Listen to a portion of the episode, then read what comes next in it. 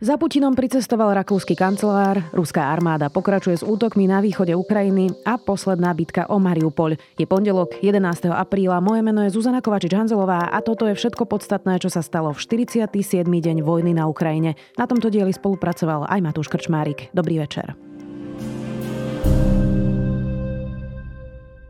Ruská armáda v pondelok pokračovala s útokmi na východnej Ukrajine, pričom podľa britskej spravodajskej služby používala pri Donecku aj muníciu s fosforom.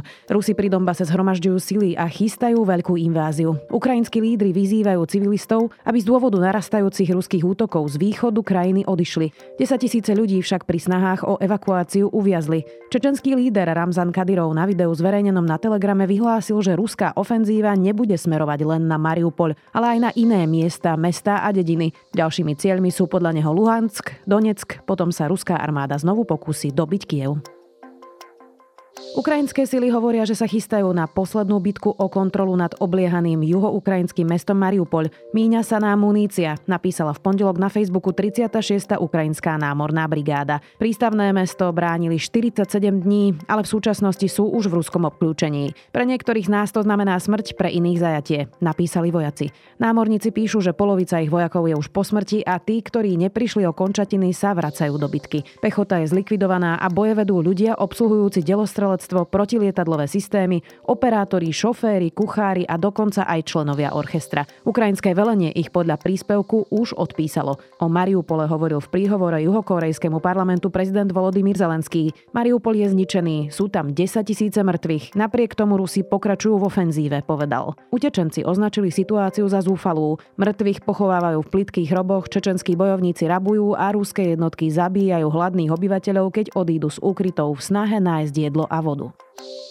Ruská invázia na Ukrajine pripravila o život najmenej 1793 civilistov. Ďalších 2439 civilistov bolo zranených, oznámila OSN. Odhaduje sa, že vo vojne zahynuli už tisíce ľudí a skutočné počty obetí budú výrazne vyššie, vzhľadom na oneskorenie informácií z boiska a tiež pre mnohé miesta, kde zatiaľ nemožno overiť údaje. Ukrajinská armáda tvrdí, že už zneškodnila takmer 20 tisíc ruských vojakov, 154 lietadiel či 725 tankov. Ruská strana podobné údaje nezverejnila zverejňuje. Do Ruska za Vladimírom Putinom vycestoval rakúsky kancelár Karl Nehammer. Ide vôbec o prvú návštevu lídra niektorého z členských štátov Európskej únie u agresora od vypuknutia invázie. Je dobré osobne povedať Putinovi, že túto vojnu prehral, okomentoval cestu rakúsky minister zahraničia Alexander Schallenberg. Nehammer bol už aj v Kieve, kde rokoval so Zelenským. Ponúka sa ako sprostredkovateľ pri rokovaniach o prímerí a humanitárnych koridoroch. S Putinom sa stretol v meste Novo Ogariovo, kúsok od Moskvy. Rakúsko nie je členom NATO a aj Nehammer na Twitteri zdôraznil, že jeho krajina ostáva vojensky neutrálnou, ale má jasný postoj na ruskú agresívnu vojnu voči Ukrajine. S Putinom chce hovoriť aj o masakri v Buči, ktorú cez víkend osobne navštívil. Videl masové hroby, ktoré v meste kúsok od Kieva ostali po odchode ruskej armády. Ruskí vojaci zničili rímskokatolícky seminár v obci Vozel pri Kieve. Zo seminára si odniesli všetko, čo sa dalo. Klimatizácie, práčky, počítače, internetové rútery, kuchynské vybavenie, dokonca aj obľúbené staré tenisky rektora, v ktorých si vraj chodil zabehať. Vymenovával biskup kievsko-žitomierskej diecézy Vitalij Krivický. Dodal, že vojaci odsudzili aj niekoľko liturgických predmetov vrátane pamätného kalicha a monštrancie, ktorú použil pápež Jan Pavel II. Budova seminára zostala po odchode ruských jednotiek kompletne zničená. Útok útok si nevyžiadal žiadne obete.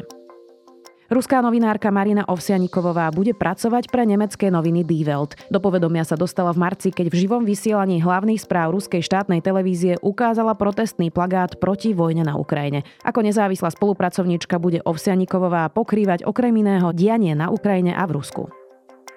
Ekonomika Ukrajiny sa tento rok pravdepodobne prepadne až o 45% keďže ruská invázia zatvorila podniky, znížila export a zničila výrobné kapacity. Uviedla to Svetová banka v novom hodnotení ekonomických dopadov vojny. Banka tiež predpovedá pokles ruského HDP v roku 2022 o 11% v dôsledku sankcií uvalených Spojenými štátmi a ich západnými spojencami na ruské banky, štátne podniky a ďalšie inštitúcie.